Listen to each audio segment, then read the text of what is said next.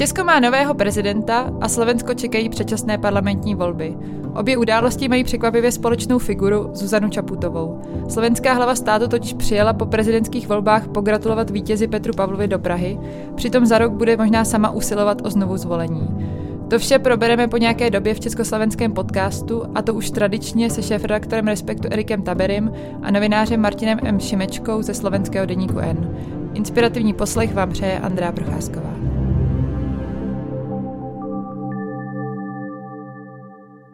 Ahoj Eriku. Ahoj, dobrý den.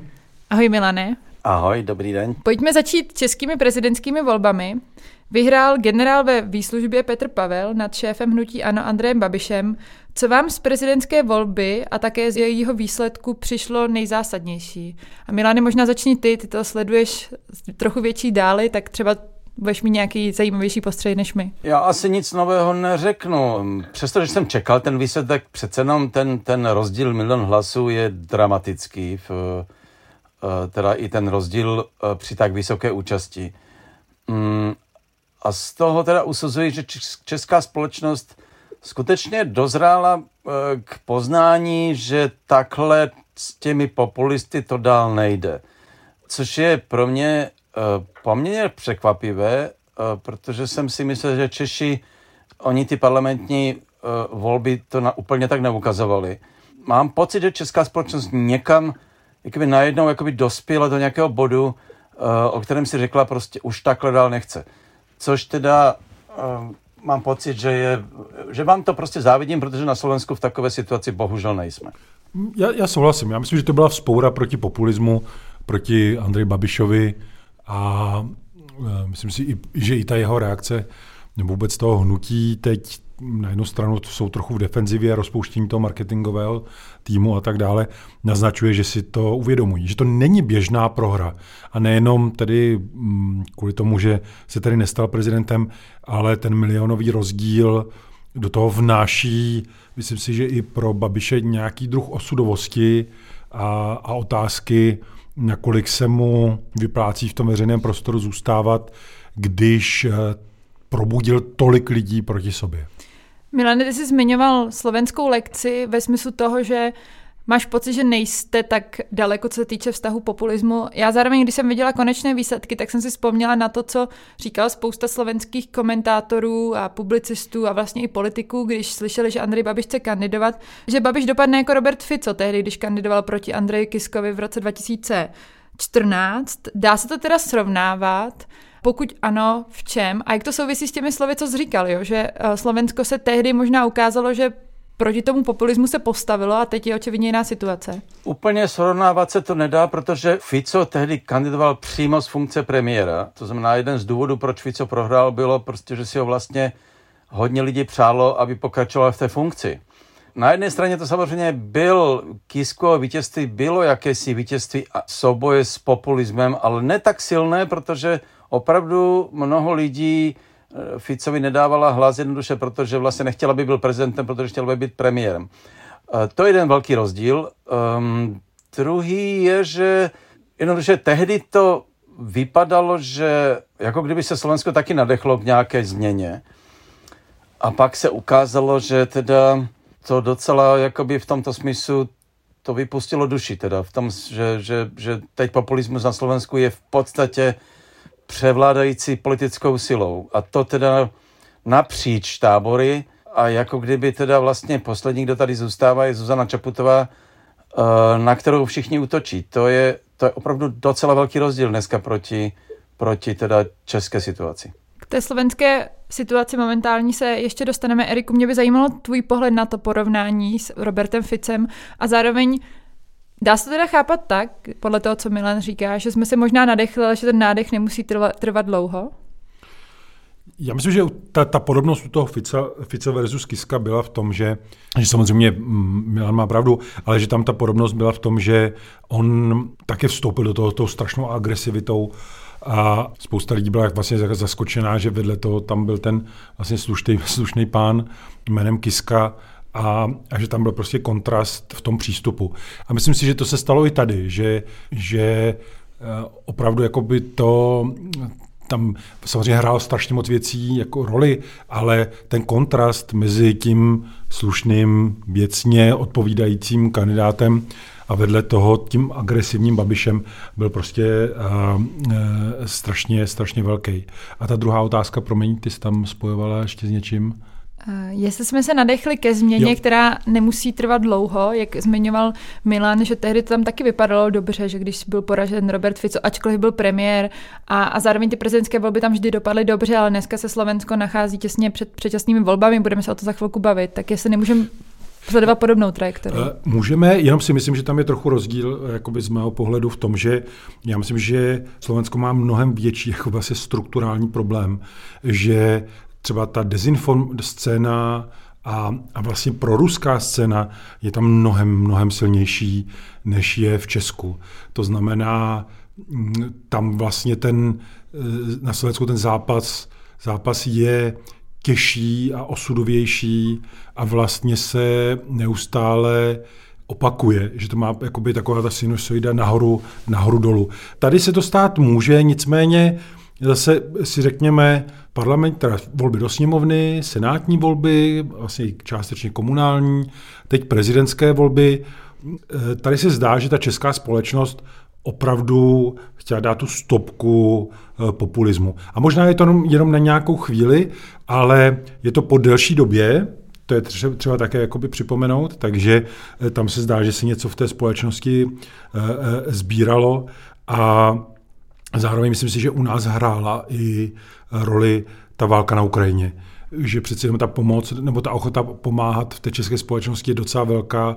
A tím, jak to vlastně Babiš propojil trochu to téma, tak paradoxně sobě ublížil, protože tady to není ten jakoby formát, který by eh, jemu aktivizoval voliče a ty druhé nechal doma. Naopak vlastně tam on aktivizoval i ty, eh, kteří prostě chtějí tu Evropu, Ukrajinu, Česko, prostě někde jinde. Milan, nechceš tomu něco dodat? Myslím si, že uh, ano, Babiš udělal velikou chybu uh, právě s tím pojmem mír, kdy vlastně se latentně lidé cítili, že vlastně tímto, touto retorikou jakoby se přidává na, k proruskému stanovisku, že to není evropský úhel pohledu, mír za každou cenu, což samozřejmě lidé vnímali, že teda Evropa dneska myslí jinak, především ta většina té Evropy.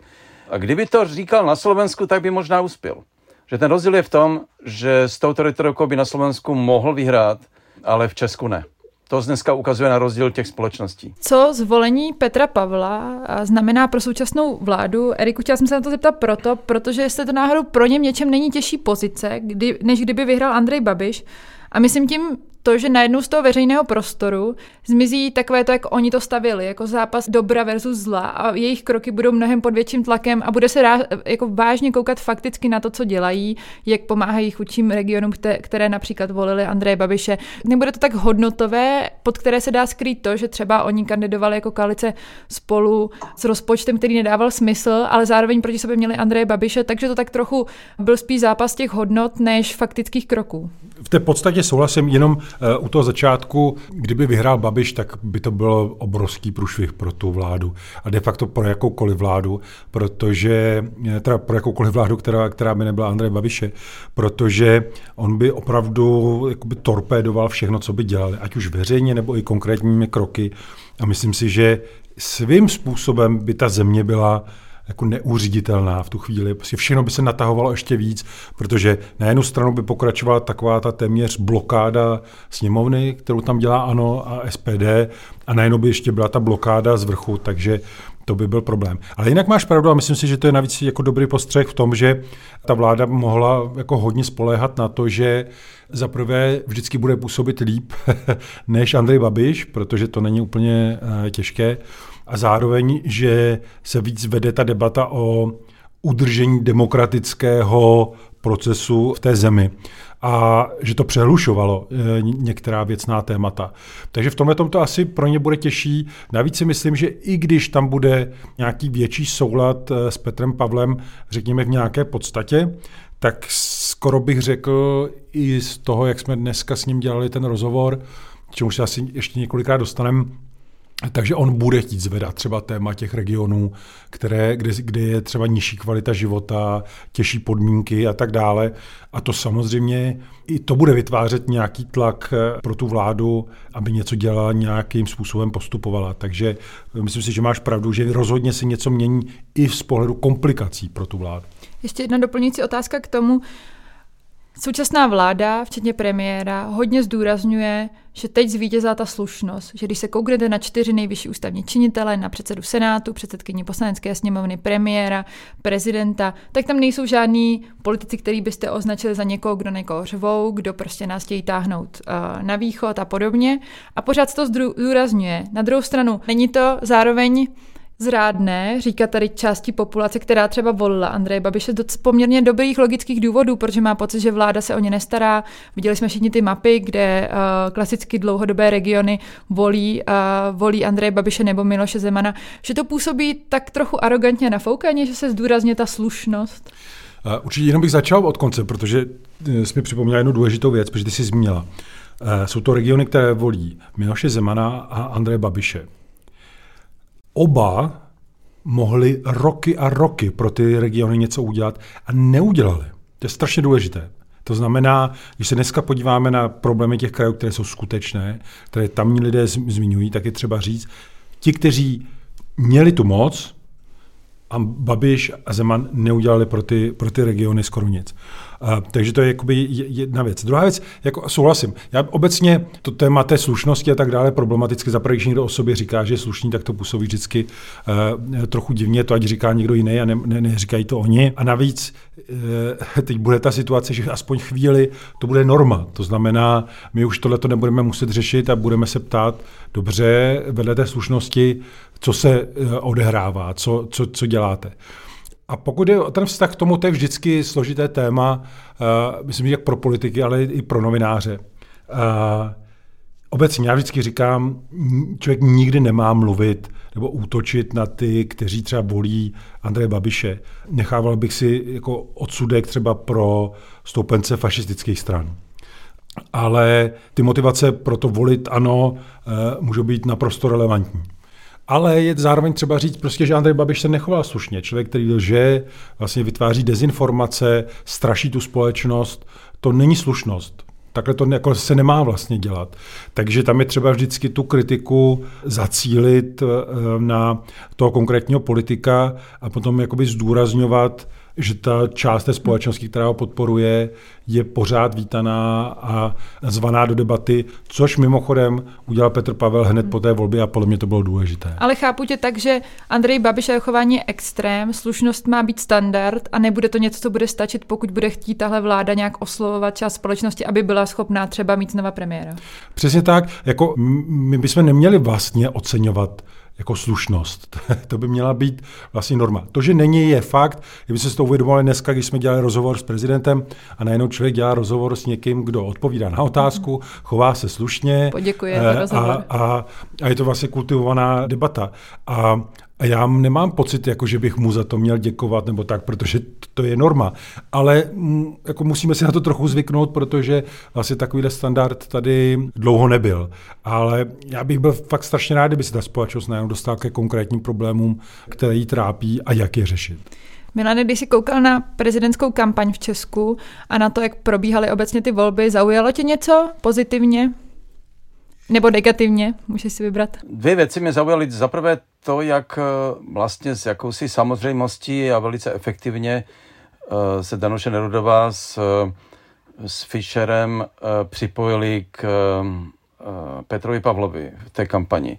Což, protože i na Slovensku to sice bylo tak, že se tehdy dokonce vzdal ve prospěch Čaputové, tehdy Robert Mistrík jako další kandidát z podobného tábora, ale pak už neudělal nic, on, on vlastně se nám vzdal. A, a tohle byla aktivní spolupráce těchto dvou dalších kandidátů. To je jedna věc. Druhou, zaujalo mě potom samozřejmě to, jak se zvedla ta vlna, až to, jak se tomu říká, mexická vlna, ne, na stadionech, jak eh, od Ústí nad Labem teda až po přes Ostravu a Brno, že se najednou, jakoby, jak se to, jak se z něčeho může stát, vlastně už potom jakoby taková já, já nechci říct psychoza, ale vlastně to byl takový národní, mentální povstání prostě jako jistým způsobem. To bylo hrozně zajímavé, protože eh, když to srovnávám, tak eh, na Slovensku Čaputová nebo i Kiska taky vyhráli, ale neměli tento typ eh, jako masového vzedmutí davu, kteří prostě šli do ulic vítat svého příštího prezidenta. To bylo opravdu, to byl signál, že ta společnost skutečně je rozhodnuta, pevně rozhodnuta něco změnit.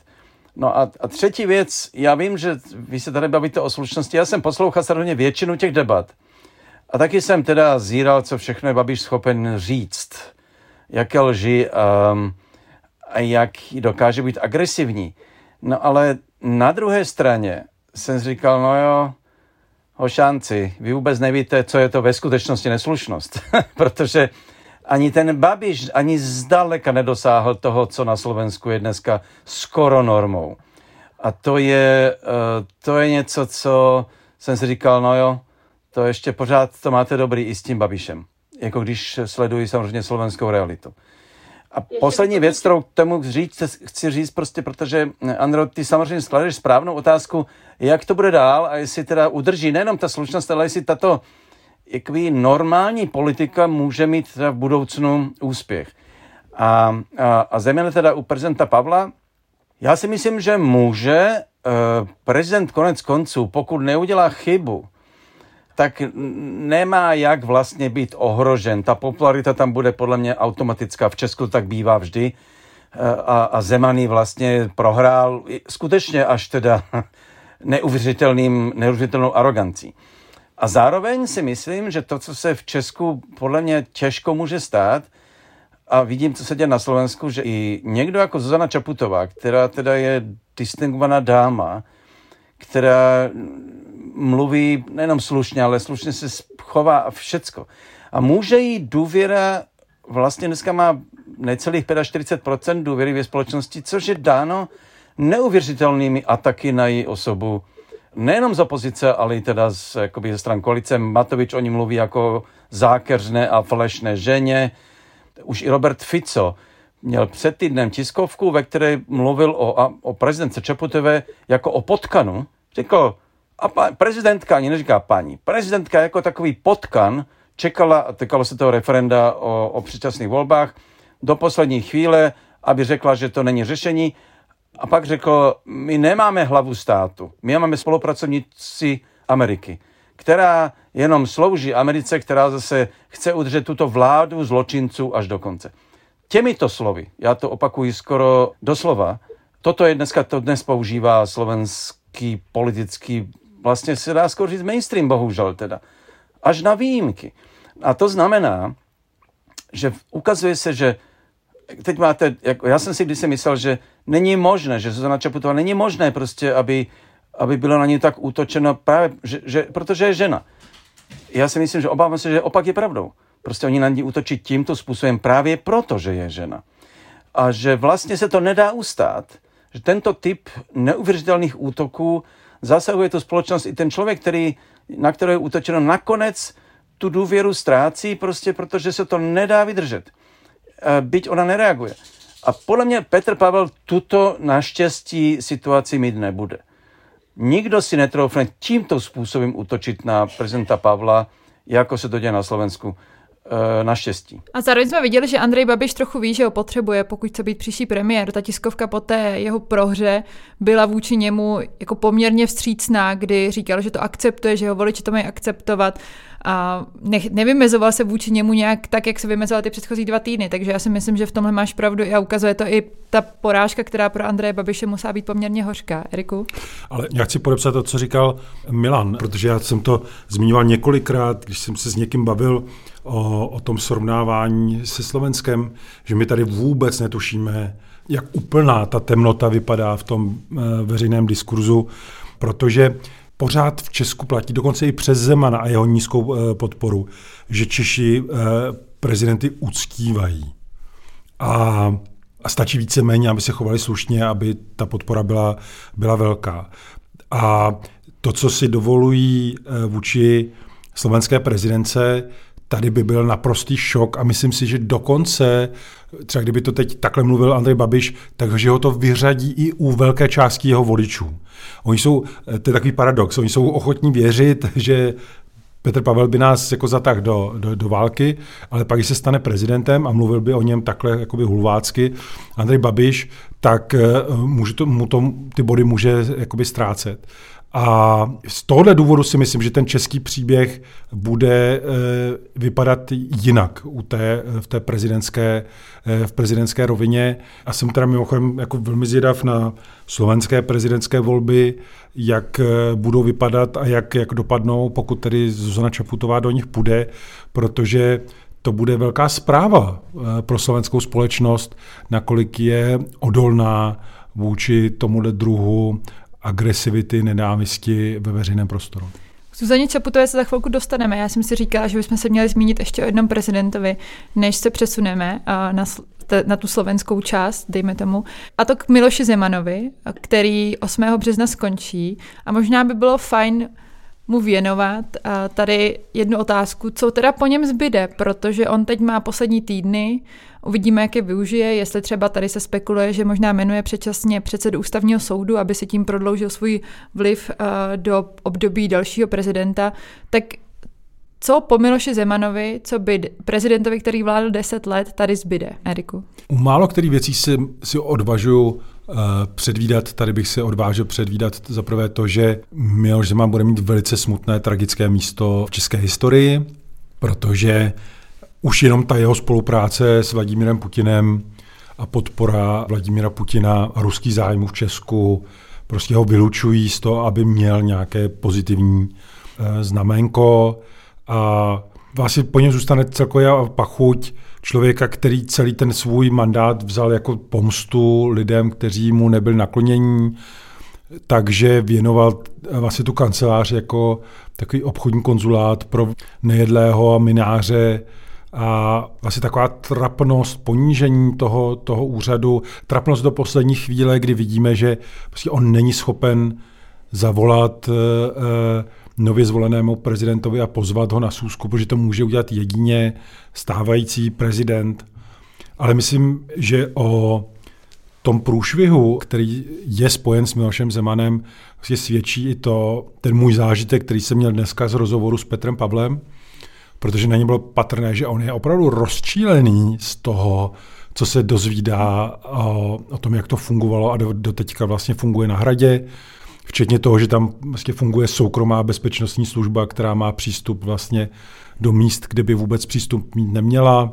A Petr Pavel tam nám řekl, že tam nechce jít vlastně úřadovat, dokud se to nevyčistí, neskontroluje eh, na odposlechy a protože má obavu nejenom z toho, že jako co, co tam všechno ten nejedlý minář a tak dále udělal, ale, a teď přidávám už svá slova, že se mu nedivím, protože jako když někdo zastupoval tady ruské zájmy, tak uh, mít to riziko, že se něco prostě odsaď vynese uh, do Kremlu, je prostě nebezpečné. A takže jako to je úplná tragédie, když nově zvolená hlava státu musí řešit to, jestli je pro něj bezpečné jít eh, do kanceláří hlavy státu. To je prostě zpráva. Už to je totiž strašně zajímavý. To je tak šokující zpráva, ale pro nás vlastně nic, ne, protože my víme, to je Zeman. Jako, že my jsme si zvykli na to, že, že takové věci jsou norma, tak doufejme, že se obloukem vrátím k tomu, co jsme říkali předtím, že vlastně norma už bude ta, ta slušnost. Milane, co zbyde po Miloši Zemanovi, jak se ho budeme pamatovat? Já si myslím, že uh, to bude spíš tak, že se na něho budeme, respektive vy se budete na něho snažit co nejdřív zapomenout, že to je, že to je jako když se uh, časem si Češi uvědomí, jako kdyby, se, jako kdyby jak to byla nějaká taková noční můra, která člověk se probudí a ví, že měl nějaký hrozně blbej sen, ale už si ho moc nepamatuje. Uh, a on tak časem to tak ty sny tak rychle vyprchávají, že jo? Tak to bude přesně příběh Zemana. Já myslím, že se za chvilku přestane o něm úplně mluvit. Bude to prostě zapomenutá éra, ke které se raději nebudeme vracet. Ono je zajímavé, že vlastně už tak trochu teď se na něj zapomnělo, že on, on poslední měsíce, když už teda byl v médiích, tak to se řešilo nějaké kauzy, které spíš rozmíchávaly lidi okolo něj, takže ani nikoho nenapadlo se zeptat Miloše Zemana, jak hodnotí výsledek voleb. Jediné, co se dostalo do éteru, bylo, že se Petra Pavla ptali, jestli mu Miloš Zeman volal a ta důvěra, kterou momentálně má v české společnosti, je naprosto mizivá. Myslím, že mnohem menší, než mě třeba Václav Klaus po té, co udělal, udělal amnestii a to byl poměrně kontroverzní krok. No, je, je to tak, ale jsi to řekla, on de facto ten mandát nevykonával. On vykonával jenom tehdy, když chtěl někomu způsobit nějaké problémy, když chtěl překročit pravomoci, když chtěl rozdat nějaké brebendy svým oblíbencům, když dával odměny eh, chlapíkovi, který byl pravomocně odsouzený za tunelování eh, v prezidentské kanceláři. To je prostě, tak to je, tohle je mandát Miloše Zemana a já už jsem to říkal v jednom našem podcastu, tam je fakt nejsmutnější to, že že on pro voliče, kteří ho podpořili před těmi pěti nebo deseti lety, neudělal vůbec nic. Ale vůbec nic. Dobrou zprávou je prostě, že, že česká společnost to dokázala přežít, což je vlastně velká věc, když si uvědomíte, uh, co všechno dělal, jakým způsobem vlastně, no byl to, ne, neumím to říct jinak, prostě on se choval jako, jako vlastizrádce. A to, že ta společnost to dokázala přežít, i ta Česká republika, je vlastně dobrou zprávou, že nakonec ty státy, i ty společnosti jsou silnější, než, než kdokoliv, i když sedí na tom hradě. Já tady ale ráda připomínám, že to často bylo náhodou, nebo tím, že tam byl jeden jednotlivec, který zrovna něčemu zabránil. Můžeme vzpomenout Bouslava Sobotku, nebo vlastně v určitých momentech i třeba Andreje Babiše, ale jako nebylo to tak, že ten systém se ukázal odolný. Naopak, ten systém se podle mě ukázal velmi děravý a Petr Pavel, pokud bude chtít z mého pohledu ten prezidentský úřad posunout na jinou úroveň, by měl udělat nějaký audit diskuzi toho, jak prezidentský úřad ovlivňuje politický systém a co s tím. To je jenom takový dovětek za mě. Pojďme dál. Do prezidentského štábu Petra Pavla přijela hned po sečtení výsledku slovenská prezidentka Zuzana Čaputová a pronesla poměrně, myslím, že na její, uh, na její poměry odvážná slova o tom, že vítězství Petra Pavla je vítězství naděje a demokratických hodnot. Dalo se to mimo jiné mezi řádky číst, že se nepřímo vymezila i vůči Andreji Babišovi, který prohrál. Jak jste se na její příjezd a vystoupení dívali? A začnu možná z českého pohledu, tak Eriku. Já jsem to vnímal jako velice pozitivní signál české společnosti a já jsem to cítil jasně, že podpořila Petra Pavla, a, ale já jsem v tom cítil, že to je hlavně opravdu zkaz celé české společnosti. Jste pro nás důležitý eh, partner, protože nás spojí prostě pořád velice blízká historie a eh, těším se na jakoby spolupráci. Bylo ano z toho cítit autenticky, že je ráda, že má dalšího demokrata pro evropského, pro ukrajinského jako partnera. Ale já bych tady zmínil jednu věc, na kterou se vlastně v těch všech hodnoceních zapomnělo, protože v Česku teda ta, to je ve skrze pozitivní hodnocení, to je třeba říct. Vlastně víceméně skoro ze všech jakoby, koutů. Na Slovensku jsem zaznamenal, že se občas na to dívají i kriticky, ale já tady chci připomenout to, že Zuzana Čaputová přiletěla, ta přijela za Milošem Zemanem, když byl eh, v nemocnici, kam vůbec nemusela, a vlastně mu tehdy trochu pomohla, protože to byla ta debata o tom, v jaké kondici je a teda to už se jakoby probouzel. Podzim 2021 ano. před jmenováním vlády. Ano, takže ta situace byla vyhrocená a ona tím, že vlastně přijela, tak mu trochu pomohla, protože ukázala, že on je schopný jakoby přijímat a, a byla tam znova vyjádření nějaké jakoby nadstandardního vztahu, že že vyrazila za tou nemocnou hlavou státu České republiky do, do nemocnice a odvážil bych se tvrdit, že názorově si nejsou blízcí. Takže já to vlastně oba ty kroky vnímám prostě, že nejdou oddělit, že to je projev uh, blízkosti prostě Slovenska uh, k Česku a že to pro nás umožňuje jako stavět na nějaké jakoby, pozitivní emoci. A v té sjednocené Evropě podle mě i tohleto partnerství je velmi důležité. Milane, jak si to četl ty, protože Erik tu naznačoval slovenskou diskuzi nad tou návštěvou. Já jsem si četla několik komentářů a nějakých reakcí. Mluvil se o tom, že Zuzana Čaputová to využila jako začátek své kampaně na prezidentku, nebo že zasahuje do vnitřních záležitostí Česka, protože její partnerem ve smyslu toho úřadu je stále Miloš Zeman. Tak jak se na to díváš ty a jaký byl ten názor většiny slovenské společnosti nebo dejme tomu novinářů, komentátorů? Nejdřív nechci názor jiných. Ehm, já, byly i hlasy, třeba hm, Petr Pellegrini, předseda jakoby nejsilnější opoziční strany, řekl, že to bylo nenáležité gesto. Jakože teda jakoby to přehnala. Další to kritizovalo, že, že, že, že vlastně překročila nějaké procedurální rámce diplomacie. Um, s tou volební kampaní to také zaznělo, já s tím nesouhlasím, myslím, že by to udělala tak či onak. Um, ale na druhé straně i na Slovensku ve směs, uh, když pominu politickou scénu, protože ta už dneska to, to, to těžko říct, co vlastně reprezentuje, um, tak jsem, taky jsem zaregistroval samozřejmě velké jakoby nadšení části teda slovenské populace z toho, a je teď těžké, určitě její příznivci to vzali velmi, velmi rádi jakoby jako, jako gesto a souhlasili s tím. Uh, a ti, kteří rádi nemají, no tak ať by dělala cokoliv, tak budou proti tomu. Já si ale myslím, že um, zaprvé, zaprvé, a ona to řekla, by to neřekla tak, jako třeba řeknu já, um, v žádné jiné zemi Evropské unie mezi dvěma státy by bylo podobné gesto nemyslitelné v podstatě protože to, opravdu by to procedurálně bylo takové divné. Um, a tím jsou Češi a Slováci výjimeční. Takže tady to bylo vlastně vnímáno to celé jako, velmi pozitivně. Nikdo se nad tím nepozastavoval jako nad nějakou překážkou diplomatických vztahů s jinými zeměmi. Um, a to je, to, je, to je nutné vědět. Prostě tohle opravdu překračuje běžné vztahy mezi dvěma státy i mezi dvěma prezidentemi, ať jsou z jakýchkoliv zemí. Eh, a ať jsou jakkoliv dobří přáteli. To je vlastně jedno. Um, no, za druhé si myslím, že um, Zana Čaputová udělala něco uh, a, a udělala to vědomně.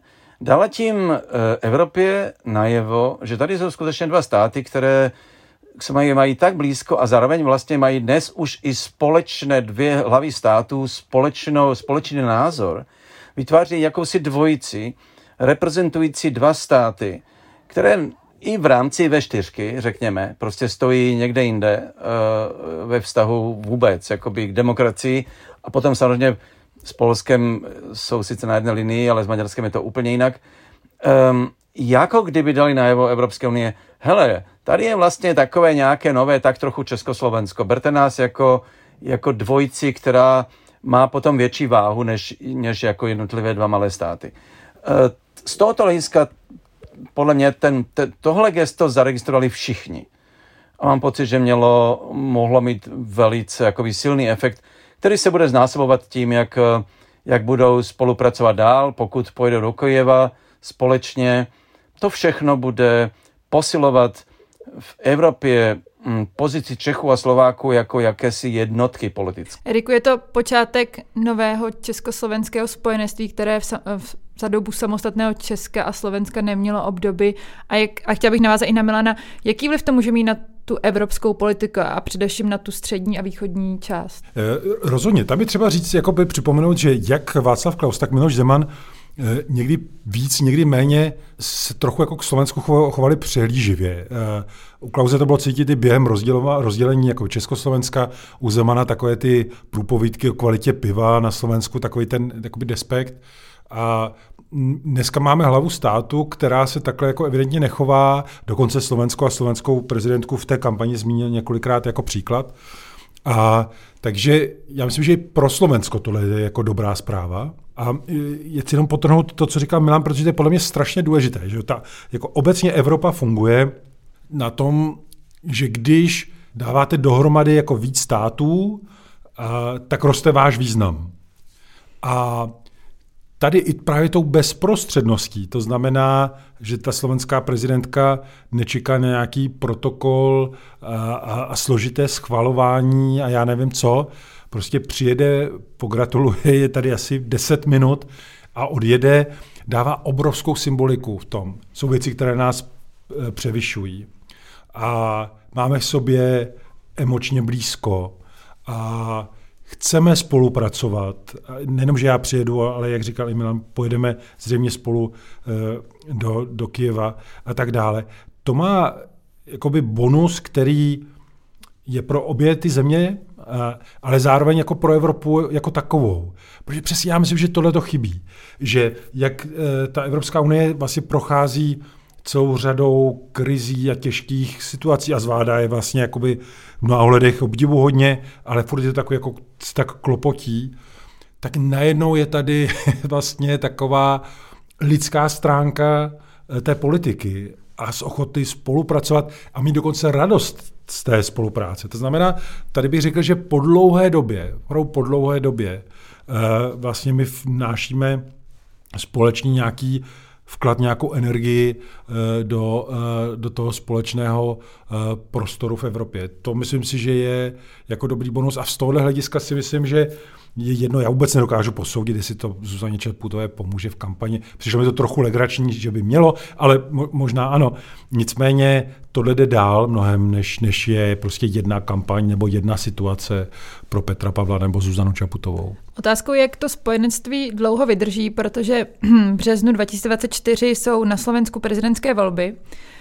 Milene, víme už, jestli Zuzana Čaputová bude spíše kandidovat nebo spíše nebude kandidovat, protože vím, že žádné oficiální oznámení nezaznělo, ale zároveň se o tom pravděpodobně velmi diskutuje, už jsou k dispozici nějaké průzkumy veřejného mínění, tak jak to vypadá? Mm, opravdu v této chvíli mm, Zuzana Čaputová to ještě neřekla, si myslím, že to řekne někdy před létem, nebo možná už na jaře. Uh, protože chce dodržovat jakoby taky normální protokol, prostě oznámit tu kandidaturu včas, aby jednoduše je, je, je to správné to tak dělat ona to cítí, že věci se mají dělat správně. Um, takže neumím to posoudit, ale myslím si, že teda já bych řekl, že ano, ale je to můj osobní uh, dojem. Samozřejmě tam ten problém je, že um, podle mě, podle mě stále má velmi vysokou šanci vyhrát, ale um, několik faktorů do toho prostě bude, bude možná budou, ne, budou nepříjemné a jeden je teda, že my budeme mít předčasné volby v září. A pokud se teda k moci dostane Robert Fico, fašisté a budou ve vládě, tak ta kampaň proti ní bude nepředstavitelná. Už z moci jakoby úřední, teda z, ze strany vlády. To, je, to bude strašlivá věc. Uh, a tomuto čelit teda jako nebude jednoduché, pokud, pokud tomu dojde. Takové vládě. Druhá věc je samozřejmě, že otázka, kdo bude vyzývatelem, eh, že to je taky hodně důležité. A zatím se nerysuje jakoby ze strany opozice, teda ani Pellegriniho, ani Fica, na tož fašistů, žádná osobnost, která by mm, mohla potenciálně Čaputovou porazit. Naštěstí zatím teda nevidíme takové jméno. Nicméně, jak říkám, ta situace, která teď vypadá strašně jakoby vlastně hezky, ona i ta vláda, i ten premiér Heger, byť demisi, si s tím Fialou rozumí, Uh, máme tu prostě Čaputou s uh, Pavlem a může to skončit během roku, se to může prostě všechno úplně jako ji pokašlat. Um, a, a to prostě nevíme v této chvíli. Já chci ještě dodat jenom k tomu, že vlastně my si ta, ta výjimečnost situace je opravdu mimořádná, protože já, když jsem si přemítal vlastně ty minulé vztahy těch prezidentů už od Václava Havla, celá řada vlastně slovenských prezidentů, no, když byl Václav Havel prezidentem, tak na Slovensku se stal Michal Kováč, který byl jedním z otců rozdělení Československa, tož, takže ty vztahy tam nebyly velmi vstřícné. Oni byli zdvořilé, ale nějaká zvláštní chemie tam teda nefungovala. Pak tam byl Rudolf Schuster, no ale tak to byl takový, ale ten přišel právě už se stal prezidentem skoro v okamžiku, kdy se s jim pak posledně stal Václav Klaus. Takže tam jakoby vlastně mezi těmi prezidenty nefungovala ani chemie a dokonce ani nějak velmi politická zpřízněnost. Takže toto je poprvé po 30 letech, kdy máme prezidenty a vlastně i vlády, které jsou velmi silně kompatibilní jak v lidské chemii, tak v politickém, politických názorech. Riku? Já chci, mně se to říká s, s nás jakoby takhle zvenku a můžu se mýlit, ale mně vlastně přijde, že, že ty volby, obojí, které čekají Slovensko, jsou možná pro tu zemi jedny z nejdůležitějších, co, co měli. Jasně byla tam otázka Mečiara, pak jako Fica, ale vlastně v obou případech tehdy mělo Slovensko výhodu v té, té mezinárodní situaci. Teď se odehrávají nebo čekají ty volby Slovensko v době, kdy je prostě válka na Ukrajině, kdy Rusko je prostě temná síla, hrozba, která se nad námi stále vznáší. A z tohohle hlediska si myslím, že to bude opravdu jakoby zápas o podstatu Slovenska a že to určí na několik eh, nebo na dlouho. Eh, prostě vidím v tom větší ten význam třeba, než jsem cítil tady u těch českých voleb. Já jsem vždycky říkal, že i když vyhraje Andrej Babiš, tak to zvládneme. Na tom Slovensku si myslím, že to je mnohem vážnější. A z, i z tohle hlediska Milan to popsal, eh, vůbec jako nezávidím slovenské prezidence, protože ta zloba už dneska se hodně jakoby směřuje k ní a ta kampaň bude asi eh, hodně odpudivá, ale já si prostě myslím, že ji Slovensko potřebuje. Že tam není druhá eh, osobnost, která by měla takovou sílu a schopnost eh, to, to zvládat a mm, vlastně v tom nezávidím, protože jako když na to tím člověk myslí jakoby lidsky, tak čelit tomu si člověk může říkat, jako proč, proč bych tomu měla být vystavena.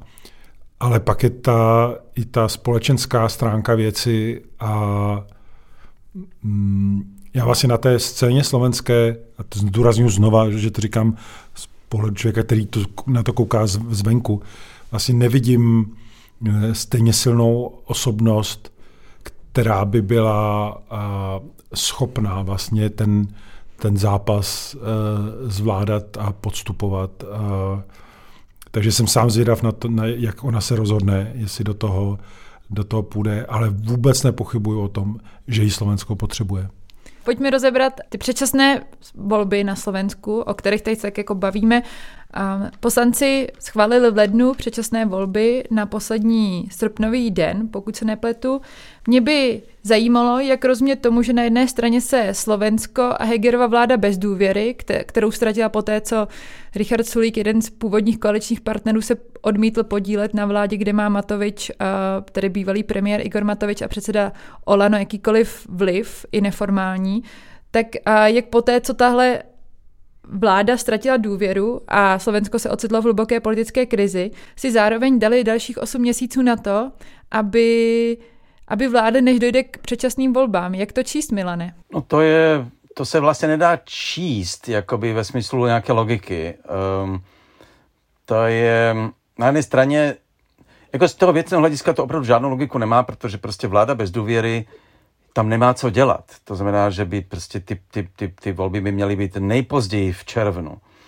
Ale protože ty jednotliví hráči, jako je třeba premiér Heger i další, eh, kteří mají vliv na to, teda jestli ty volby budou, nebo měly být tehdy nebo tehdy, potřebují čas prostě, aby vůbec se mohli ještě rozkoukat, jak, jako, kde budou kandidovat za koho, jaké politické strany si ještě vytvoří, že tohle bylo, hm, já jsem to psal, je to prostě, oni si říkají demokraté, ale tohle jde skutečně proti duchu demokracie. Prostě vládnou devět měsíců ve, s vládou bez důvěry. A ještě a ty volby se natáhnou své volně na tento termín, je to, je to konec září mimochodem. Přičemž všichni víme, že i kdyby ten nákrásně ty volby se konaly, tak ta vláda, než se vytvoří nová, může trvat několik měsíců třeba, prostě když se nedohodnou. To znamená, že ta vláda by tam klidně mohla být bez důvěry rok. A to není jako v Česku, že jste měli úřednickou vládu, kterou tam nainstaloval Zeman, uh, což bylo taky příšerný, že jo. Ale tohle, uh, prezidentka teoreticky by mohla tu úřednickou vládu jmenovat, ale a mohla možná donutit uh, ty politické strany k dřívějšímu termínu. Jedna z mála chyb, které udělala a které si myslím, že udělala prostě proto, že spíš jako je chtěla být nechtěla být tak, tak, tak ostrá. Ona jim říkala, že červen by byl jakoby ideální, ale že pokud to udělají v září, tak to jakoby nějak snese, spolkne. Prostě. A oni to vzali jako teda, že dobrý, když říkáte, že, že teda v září, tak mi v září. Přičem ona jste říkala, že chce červen. No ale tím pádem, kdyby jim, kdyby jim stanovila tu lhutu na ten červen, tak oni by ten červen nakonec asi museli schválit. Což je jedna z mála taktických chyb, které udělala a byly prostě dány asi spíš dobrou vůlí, než nějakým taktizováním. No, nelze tomu rozumět jinak, než jako naprostou, jakože je to naprosto své vole té bývalé vládní koalice, která vyhrala volby, protože tam vlastně to bylo v průřezu všechny ty strany, které tři roky kdysi teda společně vládly. A je to naprosto nepochopitelné, to se dá pochopit jenom a jenom jako, jako své vole těch, kteří si říkají demokraté. V tomto smyslu ta opozice oprávněně křičí, že to je nedemokratické. A má pravdu, bohužel. Bohužel tam, je to hrozné, to má člověk tak říkat, ale eh, a, a nakonec i průzkumy veřejné mění jasně ukazují, že většina si přeje předčasné volby už před, před začátkem léta. Takže je to doproti všemu, proti, proti společnosti, proti duchu demokracie a přesto se to stalo. To nelze to nějak číst jinak, než jako naprostou aroganci e, těchto lidí. Což, o čemž teda to jenom svědčí o tom, jako je to zvnějšku vidět prostě vlastně, jak v čem žijeme. A vlastně žijeme v tom už tři roky na Slovensku, protože tato vláda se chová tímto způsobem vlastně už celé tři roky takto. Díky za upřesnění, tady se projevilo moje čeství a spletla jsem eh, slovenské měsíce, a, protože jsem si to očividně špatně zapamatovala a měla jsem pocit, že začíná Eskem a on takže september a, a ne, um, ne srpen, a, tak za to se omlouvám. Já jsem jenom chtěla říct tomu, že to je zajímavé, že ta, to bude trvat takhle dlouho a zároveň se schvaluje ústavní zákon o zkrácení volebního období sněmovny, protože my to tady známe z kauzy Melčák, okolo roku 2008, pokud se nepletu. A tam to skončilo tak, že ústavní soud řekl, že ten zákon byl protiústavní, protože nelze něco takového schvalovat, protože tím krátíte poslance o mandát nepředvídatelně a předtím nebyla právě ani ta úřednická vláda a podobně. Takže třeba to u vás někdo napadne a nakonec to taky nedopadne, ale na co jsem se chtěla... Ze... Andro, už to nemá to kdo napadnout. v tomto smyslu není na Slovensku nikdo, kdo by si přál, kromě samotných poslanců možná, Eh, prodlužovat tohle bezvládí, takže a konec konců ústavní soud nepřímo v podstatě naznačil, že tohle je cesta, jak, eh, jak ty předčasné volby eh, udělat. Navíc eh, tehdy problém v Česku byl, že to nebyl ústavní zákon. Byl to ústavní zákon, jednorázový ústavní zákon. No jednorázový, ano, ano. Ale tady jde o trvalou změnu, ne, že to umožňuje zkrátit a Český ústavní soud tehdy řekl, že mají udělat přesně tohleto, že to má být jako... Takže jde o změnu ústavy. Ano, Dobře. je to tak, že jo, Milane? Je to změna ústavy. Ano, je to tak. Na co jsem se tě chtěla ještě, Milane, zeptat, je to, jak bys teda pojmenoval neúspěch Hegerovy, původně teda Matovičovy vlády? Bylo to nevyhnutelné, že to muselo dojít sem? Jako vždycky v dějinách nic není nevyhnutelné, i když se to tak zpětně jeví. Um, a tam těch základních faktorů bylo několik. Jedním z nich je samozřejmě Igor Matovič, o kterém jsme už mluvili vícekrát. To je faktor, s kterým se nedá počítat. Eh, bohužel prostě takhle se to stalo. Dalším faktor, který prostě je člověk eh, a politik, který, s kterým není možné vládnout. Prostě to tak je. Uh, další je vlastně slabost Eduarda Hegera. To jsou všechno osobnostní faktory. Eh, a to je na té politice slovenské zajímavé, že to není ani tak jakoby systémové selhání, jako, se, jako selhání jednotlivců. To se dá v řadě vypočítat. Jak eh, kdo, kdo osobně selhával. Včetně samozřejmě předsedu parlamentu a, a koaliční strany uh, Boris Kolár, bývalý mafián, který prostě to je naprosto uh, cynický, uživatel moci, který tu situaci využil, jak jen mohl, uh, proti zájmům všech, kromě vlastního. A to všechno jsou to lidé prostě, kteří, kteří a to je těžké to vysvětlovat dneska v Česku. Babiše znáte a máte pocit, jako kdyby Babiš vlastně všechno hrál jenom pro sebe. Navzdory tomu mám pocit, že byť teda o něm nelze skoro říct nic dobrého, i ten Babiš se jakýmsi způsobem snažil ten stát řídit, dokonce, byť to byl možná v jeho politickém zájmu, ale jakoby ve prospěch nějakých, nějakých skupin obyvatelstva. E, tady, tady tomu vůbec nelze rozumět, protože, protože s touto vládou není spokojen ale vůbec nikdo. Um, nebyli schopni prostě udělat nic, co, um, s čím by lidé měli pocit, že teda ta vláda na nich myslí. A je, jednoduše to je dáno tím, že tam skutečně jsou na těch místech, dneska sedí lidé, kteří tam nemají sedět prostě v té politice. Je to dáno osobnostními faktory, povahou, um, kterou můžeme rozebírat zprava zleva, no, ale stalo se to.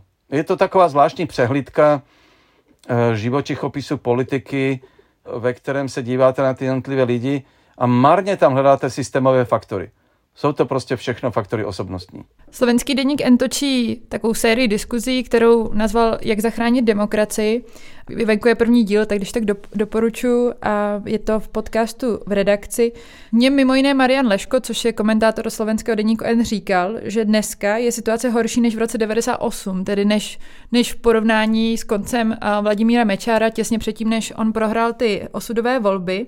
Eriku, mě by zajímalo, jestli s tím souhlasíš, protože Marian Leško to vysvětluje tak, že tehdy uh, Vladimír Mečer udělal spoustu nepopulárních a extrémních um, opatření, kroků, rozhodnutí.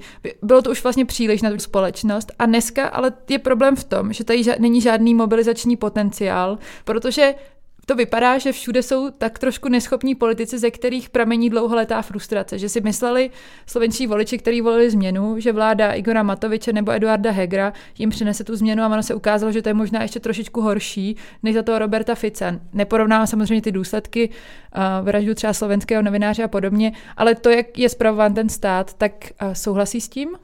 No, horší je v tom, že pokud je o tu parlamentní Eh, politiku, tak eh, že tam asi chybí ten záchytný bod, jako, protože přesně jak říkáš, eh, tehdy byla to byla vzpoura proti Mečiarovi a vytvořila se vlastně nová politická síla. Teď by byla zapotřebí vzpoura proti Ficovi a, a fašistům, a, ale i části těch demokratů, jako je Matovič a spol, tam se to najednou, najednou rozpadá. A bohužel mm, vlastně ten problém tam byl zakořeněn hned na začátku. Já si pamatuju, že když byly ty volby, kde vyhrál asi Matovič, tak já jsem byl právě s Milanem na Slovensku a bavili jsme se tam, tak eh, ať už Milan nebo další kolegové, oni věděli, kdo je Matovič. A už tehdy mluvili o tom, že to může být jako totální průšvih, že to je člověk, který se neumí kontrolovat a, a tak dále. Akorát tam byla ta naděje nebo otázka, jestli ho ta odpovědnost nezmění. My máme vždycky jako vlastně člověk musí dostat šanci ukázat, jestli eh, tu situaci prostě nezvládne nějak jinak. A on ji nezvládl a vlastně to bylo ještě horší možná, než si byl kdo ochoten eh, nebo schopen tehdy přiznat. A teď je právě ten, ta, ta potíž, jako co jsou ty záchytné body, kde může být ta alternativa. Protože tam jsou vlastně dvě a silné strany, které jsou tak trochu dědici toho, co tam bylo za Fica, ať už je to přímo teda Smer nebo, nebo ten hlas. Pak jsou tam různé odrudy fašistů, pak eh, trochu chaotické eh, dávám teď stranou eh, Matoviče, ale ty demokratické strany, které jsou tak trochu v takovém chaosu, ať už ty, které jsou v parlamentu, anebo naopak, které jsou mimo, jako je progresivní Slovensko, které eh, teprve musí ukázat, jestli dokáže oslovit nějakou větší část té společnosti, ale hlavně je tam velká deziluze eh, v té společnosti. A to je nejhorší vlastně pro, eh, jak, jak motivovat občany, kteří mají pocit, tak vy jste vlastně úplně všichni stejní, což samozřejmě není pravda, ale jak jim to vysvětlit a jak ukázat jakoby tu naději. A myslím si, že to bude strašně těžký úkol, a paradoxně bych řekl, že, že že velká tíha leží i právě na tom progresivním Slovensku, které díky tomu, že bylo vlastně mimo parlament, což se teď vlastně tak trochu může ukázat jako výhoda, tak na, ně, na nich teď leží obrovská odpovědnost, aby dokázali tu společnost oslovit, získali nějaký větší počet hlasů, nebo tak velký, aby mohli promlouvat do, do příští, eh, příští vlády, protože ta rizika, to už jsme tady vlastně zmínili, a jestli podle mě oni nedokážou uspět, tak aby vychýlili to mocenské směřování ve prospěch fašistů a Fica, tak je to průšvih. A potom je samozřejmě ještě velká otázka, jestli oni najdou odvahu případně se ušpinit a jít třeba s menším zlem do vlády, což myslím, že bude obří téma těle těch voleb na Slovensku. To jsem chtěla říct, že to dilema je nakonec v tom, jestli půjdou s Petrem Pellegrinem a jeho hlasem, který momentálně podle průzkumu veřejného mínění má největší šanci eh, vyhrát volby. Poté je hned Robert Fico a jeho směr. Hraje se Milane o to, hraje se vůbec o to vítězství, nebo se hraje jenom o to, aby tyhle protisystémové strany, které jsme tady zmiňovali, ne, nevím, jestli tam řadíš Petra Pellegriniho a to asi nechám na tobě, bude mít ústavní většinu. Ano, ono se v podstatě hraje te, teď momentálně. Každá, bohužel, každá z těch politických stran, které my říkáme demokratické, ta scéna je tak roztříštěná. Slovenská pravice, a, a já to vyjmenuji velice rychle, i když to českému posluchači možná nic neřekne. Křesťanství demokraté, kteří jsou teď mimo parlamentu, Mikuláš Durinda, který zakládá novou stranu, eh, který se vrátil z Bruselu, eh, Eduard Heger, který uvažuje taky o vlastní strany, pak máte Richarda Sulíka s tím svým eh, svou svobodou a solidaritou, pak je, to, pak je to ještě i ta jsme rodina toho Kolára, pak je tam samozřejmě ten Matovič a to už je s otázkou, jestli jsou demokratické. Ta, to, je, to je tak roztříštěná ta slovenská pravice, že tam se může stát, že eh, propadne, já nevím kolik, 15, možná 20% hlasů protože se dva nebo dvě nebo tři strany nedostanou do parlamentu, bude mít 4,5% a tak dále. Takže teď se jakoby hraje, a to je strašně zvláštní, protože to tehdy tak za toho Mečera nebylo, ty strany nějakým způsobem mají pocit prostě, že jako jdou naslepo, jako, jako náměsíčníci prostě jdou do, do, do, do, do, do jakoby po střeše uh, se zavřenýma očima a kráčejí prostě vřít z propasti. Jako to je neuvěřitelné se na to dívat. Uh, ale opět, jako to je prostě tam ta, jak říká Erik, ta mobilizace, ani oni tak necítí. Rozdíl proti Mečeru v roce 98 bylo, že, že mm, my jsme to Mečera zažívali každý den uh, na vlastní kůži a ti lidé už toho, už toho měli dost jako, a chtěli změnu, chtěli prostě jako konečně pro evropskou vládu. Ten problém je, že Dneska je u moci teoreticky teda stále ta proevropská vláda, byť je nesnesitelně nekompetentní. E, to znamená, že jakoby nemáte proti komu bojovat, proti, proti potenciálnímu nebezpečí, jako je Fico a Pellegrini. Ale když nejsou u moci, tak jakoby spousta lidí to necítí jako to riziko. To je ten problém. No a uh, ano, já si myslím, že um, tam ta možnost, já jsem teda v tomto případě bych byl velmi, velmi příjemně překvapen, kdyby uh, nenastala vláda Fica, Pellegriniho a fašistů, případně s někým jiným, uh, protože všechno k tomu směřuje. Ty, ty průzkumy veřejného mínění, které v této chvíli vypadají ještě jakž tak staticky, se v okamžiku volební kampaně začnou dramaticky měnit. My to přece známe. To jsou všechno, to je ta setrváčnost voličů nebo odpovědí na ankety. Uh, to se všechno začne dramaticky měnit a ono to opravdu vypadá, že ta společnost je, je skutečně těhotná hněvem, ale prostě takovým hněvem, jaký já jsem nikdy ve společnosti nezažil. Ono to začíná připomínat vlastně takovou zhroucenou společnost, to Slovensko, eh, kde ten hněv je převládající uh, emocí. A já to, to jenom z analytických příběhů, které, kromě jiného to referendum předčasné, které bylo bez kampaně, bez všeho, přesto přišlo 27% Eh, lidí na to referendum o předčasných volbách, o nichž věděli o tom referendum, že to nemá žádný smysl. Oni ty lidé to věděli a přesto přišli. Oni prostě chtěli ukázat svůj hněv. A já to slyším pořád v autobuse, kdekoliv přijdu.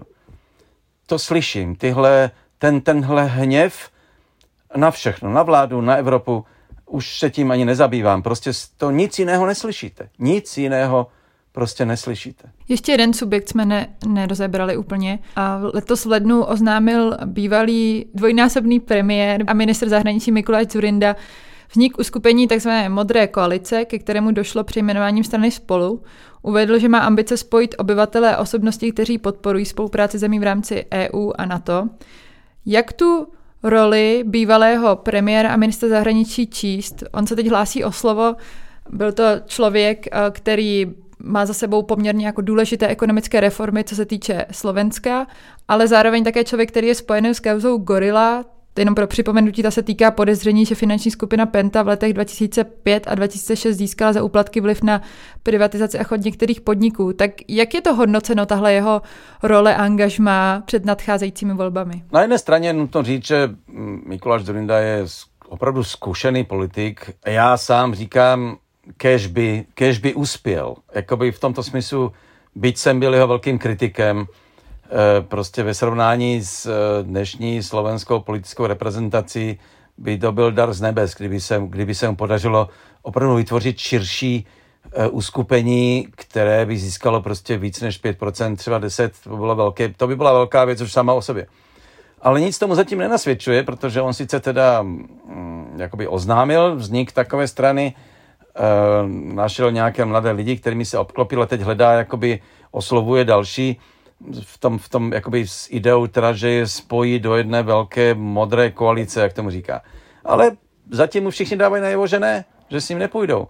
Mm, takže ono to může velice rychle zasnout, jakoby ta jeho, a, a on sám, on sám ze svou, jakoby, jakoby, ze svojí pověstí, eh, a, a protože za ním je 30 mladých lidí bezejmen, bezejmenných, v principu neznámých. Takže by to, a, a on sám není populární politik. Jako lidé na Slovensku, samozřejmě těch 10% možná lidí, možná i 20 ano, uh, si na něho vzpomínají ta střední generace jako na úspěšného politika, který převedl Slovensko do Evropské unie a NATO. Ale, ale mm, to neznamená, že by ho volili. Prostě protože ty korupční mechanizmy, ty korupční skandály tam byly veliké. To znamená, že já si myslím, že mm, Zorinda tak trochu možná má ten sen, který vlastně uskutečňuje dneska v Polsku Donald Tusk, který taky odešel jako nevelmi teda Eh, oblíbený premiér, uh, liberálně pravicový, nebo spíš, spíš umírněný konzervativní a pravicový premiér. Pak se teda na 8 let zdechnul do Bruselu uh, a teď se vrátil s velkou pompou a spojuje tu opozici polskou, a, a, ale dře na tom už tři roky. Na Zurina se prostě přišel, že jo, teď, teď vytáhl nějakou kartu, která zatím nic neříká, Uh, je to, já to nevidím velice růžově, byť mu držím palce, ale, ale protože je, je to asi opravdu on jediný, kdo má i ten tak na branku a má tu vůli uh, přesvědčit ty další, teda aby, aby šli s ním. Je to dobrý politický obchodník, který by má co nabídnout v případě úspěchu samozřejmě. Otázka je, jestli, jestli jeho teda potenciální partneři mu na to kývnou, nebo každý půjde sám, což zatím vypadá, že všichni ohlašují, samostatnou cestu, což je, jak říkám, jsou to náměsíčníci. Zurinda není. Nicméně, Zurinda je realista. Nicméně i on možná bude muset realisticky uznat, že se to nepovedlo. Eriku? Já tady se neodvážím jako víc eh, do toho vstupovat, protože Milan má tu znalost prostě dramaticky větší. Ale já jenom, já jsem četl ten rozhovor s Mikulášem Zurindou, který byl v, u vás v Deníku N a Přišlo mi to jako, tak trochu jako kdyby byl jako mimo. Já, ale to nechci říct vůbec jako tak zle, protože to je samozřejmě jako inteligentní politik a, a tak, ale eh, ty odpovědi, jako v kombinaci, jak, jak byl vlastně jako obecný, on tam často jakoby tak jakoby žertoval, že, jo, že to se neví, že uvidí a, a, a bylo to v takové jako spíš to vypadalo, jako když se potkají dva lidi a povídají si někde na verandě. Jo? A a říkal jsem si, ty jo, ta situace je tak dramatická a v tak obrovském pohybu, že mi to přišlo, jak kdyby člověk, který řídil a prostě formuly před 40 lety, si řekl, tak a já se teď jako přidám do závodu. Jo. A člověk je tak na to kouká, ty jo, a udržíš ještě volant. E, že najednou mi to přišlo tak jako nepatřičný, ale... Nenáležité, jak říkal. Tak? Ano, ano. Takže vlastně tam ten rozhovor na mě působil tak zvláštně, spíš jako kdyby uh, tam mluvil mystik než, než, než politik. A takže jsem si říkal, ne, nepůsobilo to na mě, že tak tohle je ten člověk, který tomu dá, dá tu energii. A vzpomněl jsem si, byť taky ten příměr ne, úplně nesedí, na Mirka Topolánka, který jako doufal, že se vrátí a, a, a zasáhne do té prezidentské volby před pěti lety a totálně pohořel, protože se ukázalo, že už že už vlastně to volání po něm eh, jako neexistuje. Ale eh, jako přijde mi, že vlastně bych odhadoval, že ta energie se že povede jako jinými cestami a u jiných uskupení, ale tam už eh, si člověk samozřejmě nechává ten prostor, proto se nechá překvapit, protože do toho nevidí tak, tak detailně. Ale pokud on chtěl třeba tím vystupováním v těch rozhovorech jakoby ukázat tady jsem, vím jak, a vím kudy a s kým, tak na mě to teda tak rozhodně nepůsobilo. Erik, a co čekáš od uh, vývoje po předčasných parlamentních volbách na Slovensku? Já se těch vole bojím. Což je mimochodem strašně zajímavý, protože já si asi tenhle ten druh a oba jsem vůbec nikdy neměl spojený s jakýmikoliv volbami v Česku. já si, tady budu vlastně tak trochu jako osobnější, snad si to můžu jako v podcastu dovolit, že tím, jak vlastně často, často jezdím na Slovensko, mám tam vlastně rodinu, mám tam přátelé, dokonce bych řekl, že tam mám asi víc bližších přátel, než mám, než mám v Česku, a, a povídám si a, a vlastně s nimi a ten osud té země mi je jakoby hodně blízký, tak vlastně tam jakoby sleduju ten zápas o skutečně jakoby o udržení té demokracie a vím, jak eh, je to těžký zápas jakoby dlouhodobě a znám spoustu lidí, které té zemi vlastně slouží, dokonce i ve chvíli, kdy neslouží, protože eh, eh, prostě oni přemýšlejí, dávají do ní vlastně veškerou svoji právě tu energii a, a naději a tak, tak já tam vidím prostě ty obrovský mraka, mračna, které na tu zemí jsou. Ten, to, co říkal mimochodem Milan před chvílí, byl strašně zajímavý a podle mě přesný popis i toho, čeho já se obávám. Že ta společnost se prostě úplně rozpadla, nebo rozpadá, aby člověk byl férový. A, a je tam cítit ten strach a obava v míře, kterou znova opakuju, vlastně moc člověk v Česku ne, ne, ne, ne, neslyší a nevnímá je to mnohem, je to opravdu jako mnohem větší zápas o podstatu té, té, té společnosti. A právě tím, že mm, ty náznaky nebo ten vývoj, který tam je, vypadají neúplně hezky, tak opravdu tam cítím nějakou, uh, nějaký druh obav, strachu. A myslím si, že to umocňuje i právě to, že mám použít ten hezký, ten, to slovo, to náměsíčníci, že si člověk říká, že ti, kteří by proto něco mohli udělat, mají tu odpovědnost, takže eh, řeší úplně luxusní starosti, eh, eh, spory a, a přitom podle mě už jim hoří jako kalhoty a jenom o tom neví nebo se si to nechtějí přiznat, ale ta, ta situace je dramatická a tady je třeba ještě pro ty české posluchače asi znova jakoby zdůraznit, že Slovensko se o, o sobě po skončení té Ficovy éry dozvěděl, že opravdu ta mafie a organizovaný zločin spolu řídil tu zemi. To není teorie. My, my jsme ta země to má zdokumentované, že vlastně mafie si vybírala nejvyšší posty v, v policii, kdo tam bude. Platila je a tak dále. To znamená, tohle, když se vrátí, tak se vrátí jako i tahle ta temnota, která tam byla za, za Roberta Fica a teď, tož asi do toho vůbec nemá cenu zabíhat, prostě soud v Německu ohledně toho únosu těch Větnamců. Tady vládní letadlo jako se podílel na únosu občanů. Jako, puch, tam nemáte co říct. Prostě Robert Fico by mě, se měl stydět někde v rohu nebo utéct, ta země by ho měla vyhnat jakoby vidlema a on má šanci, že, že se znova vrátí, že znova povede eh, nebo spolu povede ten stát.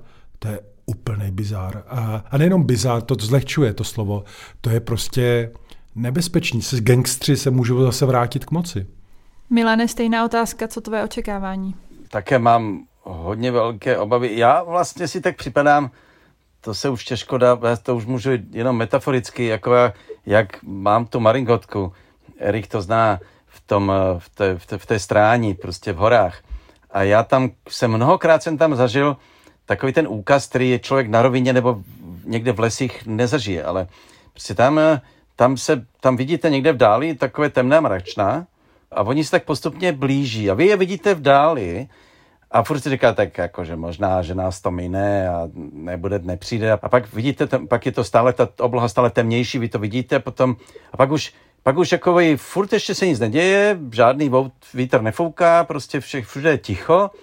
Pak už slyšíte vzdáli, vdáli nějaký hukot, uh, a pak už vidíte takovou tou clonu toho deště, toho liáku, a furt jakoby nic. A potom v jedné vteřině se to přiřítí a, je, a prostě a je peklo. Uh, tohle budou parlamentní volby. Uh, respektive takhle já vnímám ty parlamentní volby. Ten den, uh, kdy procitneme do fakt jako těžkého průšvihu. Um, a jako já se na to prostě psychicky připravuji, prostě jak to, jak to vlastně taky, jak, jak to celé zvládnout. No.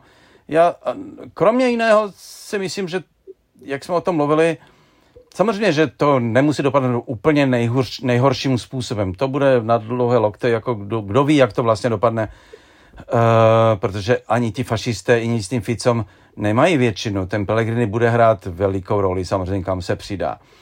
Uh, nicméně tady vlastně jenom se vrátím k našemu tématu.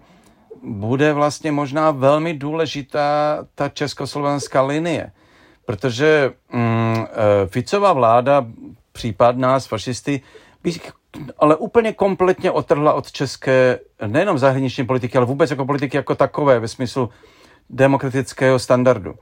To znamená, že by se to Česko a Slovensko oddělilo politicky víc než, vrátilo by se do 90. let toto oddělení. A já tak tiše doufám, že eh, to by mohla být jedna z, eh, jeden z motivů, kdyby třeba i pro toho Petra Pellegriniho, že, že takhle se vzdálit od Česka je přece nám pro ty Slováky něco docela riskantního. Byť, jak já dneska vím, eh, vztahy mezi Robertem Ficem a Viktorem Orbánou jsou, jsou velmi vřelé. Eh, to je ten problém, že, že Slováci si možná vyberou cestu, teda, že opustí Česko a, a, a přilnou k Maďarsku. To by to je taky docela možné. Třeba se stane, že Orbán přijede těsně po volbách a obejme se s Ficem a hurá, hurá. Nebo těsně před volbama, jo. Já si myslím, jako tu reakci na Zuzanu Čaputovou už přijal jsem. My tu také máme nějaké dotazy od čtenářů a posluchačů a většinu z nich jsme zodpověděli, ale ráda bych tady dva dotazy zmínila. První je, co vypovídá velká podpora Petra Pavla o vztahu českých voličů, kteří oceňují demokratické západní hodnoty, které se Petr Pavel snažil nějakým způsobem v kampani zmiňovat, ke komunismu a naší historii před rokem 1989.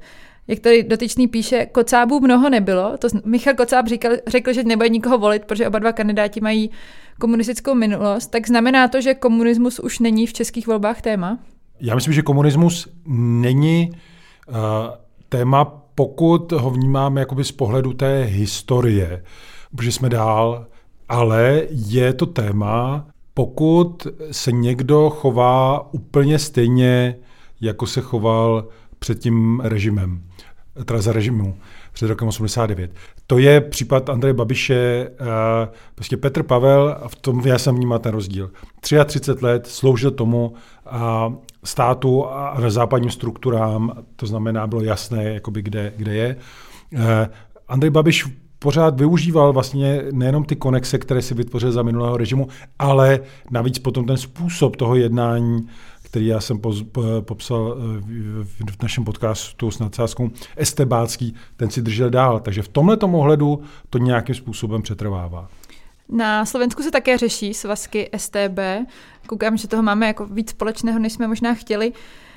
Vy to řešíte momentálně se současným ministrem životního prostředí Janem Budajem, který byl původně za Olano, dnes je za takzvanou občanskou, občansko-demokratickou platformu. Tak proč je to důležité a proč se to vůbec řeší, Milane? O, ono se to vlastně stalo náhodou. Objevili prostě ten spis, o kterém se vědělo, že existuje uh, a v rámci seriálu slovenské televize um, o STB nebo o, o komunistickém režimu, který je mimochodem docela dobrý, um, tak um, přišli na tento svazek, který byli v Olomouce, historik Prokop Tomek. A tím pádem se to jakoby otevřelo na novo. A tím, že Buda je vlastně politik a minister životního prostředí, poměrně výrazný politik, jeden z těch vlastně racionálních a, a vlastně lepších jako minister životního prostředí je, je, je opravdu skvělý. Eh, no ale ta minulost ho dohnala, ale je to spíš otázka náhody, kterou teď využívají, protože začala kampaň v politickém souboji všichni, a kde kdo ho, včetně Roberta Fica, ho vyzývá k tomu, aby odstoupil, protože byl protože udával se přátelé, což mimochodem není úplně dokázáno. On to jenom slíbil těm estebákům. Možná to dělal, ale nemyslím si, že nějak způsobem, který vůbec nemůžeme srovnávat s Babišem nebo s Nohavicou nebo s dalšími Srpem a dalšími, který v Česku známe. Že jo. Eh, bude nebyl tento formát, rozhodně. Nicméně je to nepříjemné a teď se to jenom stalo politickou kauzou, protože to už dneska už zneužívají nebo chtějí využít pro sebe další politici. Robert Fico ho říká, že prostě Estebák nemůže být ve vládě a říká to prostě bývalý nejenom člen komunistické strany právník, který se dal právo a který chtěl být prokurátorem, teda nástrojem celého to, to, totalitního režimu, ale tyhle absurdity prostě dneska říká kde kdo ale je to také proto, že uh, vlastně už nastal souboj. A čím méně hráčů a bude vyřadit ze souboje je prostě pohodlné, tak pro toho dneska jakoby chtějí, říkají mu, ať odstoupí a tak dále. Budavé role v tom není, jeho, jeho obrana je velmi nešťastná, to je druhá věc. Ale to už je spíš lidský příběh, který nemá smysl tady rozebírat. Jenom když se, ne, tohle není vůbec, tohle vůbec není, e, jako je české téma komunismu, ale ani náhodou, to je, tady se neřeší komunismus, tady se řeší konkrétní případ, ve kterém jsou mnohé jiné faktory, ale vůbec nejde o minulost v tomto smyslu. Já mám pocit, že to, co se stalo v Česku volbou Petra Pavla, a to Erik řekl přesně, prostě eh, Babiš je něco úplně jiného, ale jako kdyby já si myslím, pokud bych řekl, jakoby, eh, nebo v to doufám, že kdyby skončila éra takového toho tupého radikálního antikomunismu. Prostě, že se ukazuje, že člověk, který byl v komunistické straně, může být, eh, může být demokratem uh, jakoby ze vším všudy, velmi úspěšným a taky velmi váženým. Uh, což víme a známe to prostě z, z Německa. Přechod na demokracii dlouhodobě není možný bez toho, aby se člověk nakonec podíval na tu minulost i jinýma očima, čímž vůbec nechci naznačit, že by se mělo o komunismu mluvit smířlivě. Ale o jednotlivých lidech se to říct dá. Závěrečná tradiční otázka na každého z vás. Co vás překvapilo či zaujalo v druhé zemi? Čeho jste si všimli?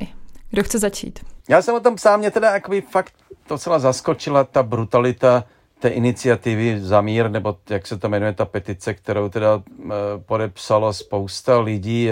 Z nich většina mě vůbec nepřekvapila, možná stropnicky trochu mladý, ale a přesto, jako přesto si říkám, pane bože, jako když na Slovensku máme fašisty, takže mě to, jakoby tam od nich očekávám cokoliv nejhoršího.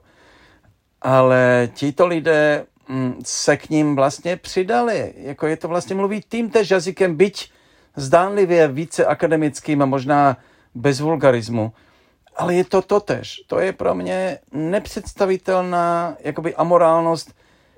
A zároveň prostě tito lidé mají, mají nějakou, nějaký společenský vliv, No, ale když teda mluvím o tom překvapení, tak vlastně pro mě je příjemné překvapení právě reakce té mladší generace a třeba text Ondřeje Slačálka v Alarmu, že ta mladá levice tyhle věci o válce na Ukrajině vidí jasně. Doufám, že mám pravdu.